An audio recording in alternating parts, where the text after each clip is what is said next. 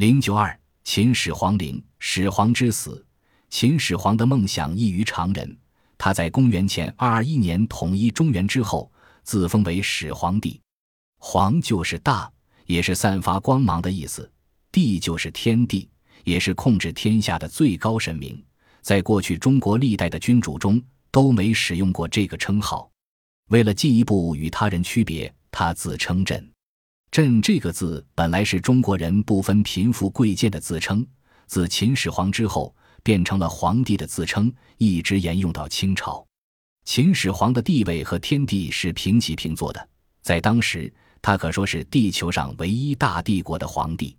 此后数年，秦始皇开始巡行天下，制定了前所未有的中央集权制度，更加提高了帝王绝对的地位。此时，他开始积极追求永生。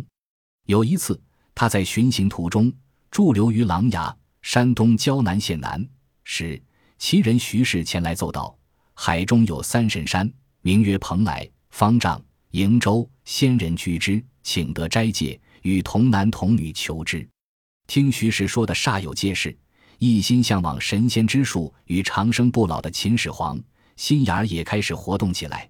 于是赐给徐氏大量黄金及数条大船。让他带领数千名童男童女前往三神山寻访仙人。过了两年，秦始皇听说有名叫献门和高氏的仙人，也特地命令阉人卢生去访求。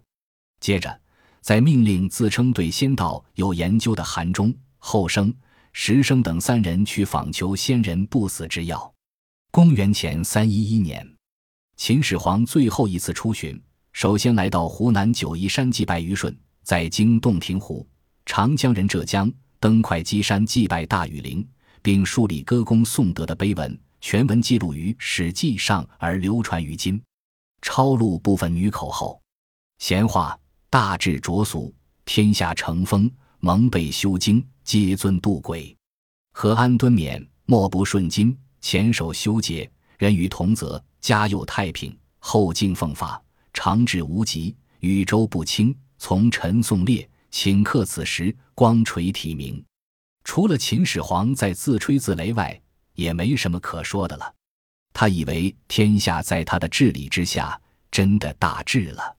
事实上，光是浙江当地的居民就已忍无可忍了。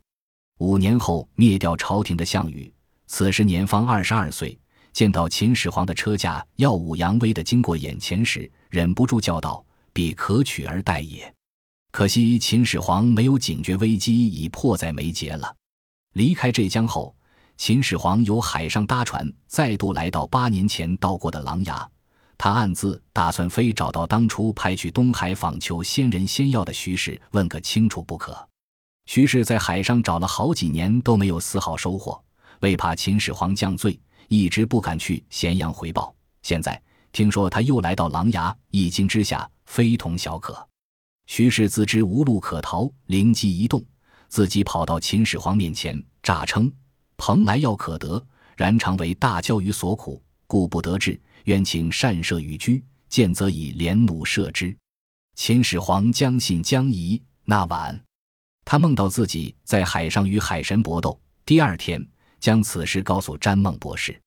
詹孟博士说，海神的形体是不可见的，因而幻化成蛟在海上往来。秦始皇暗想，徐氏所说的果真不假，于是命人将连发弩装上大船，亲自率船出海，在今天的渤海湾上射杀了一些大鲛，心中觉得十分痛快。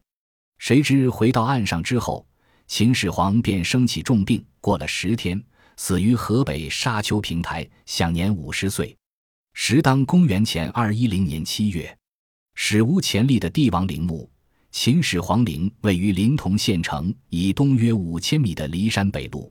两千二百年风雨波时，使这座陵墓失去棱角分明的线条，显得较为和缓。但庞然卧具的偌大规模和俯瞰平川的恢宏气势，依然令人感受到千古一帝的威严。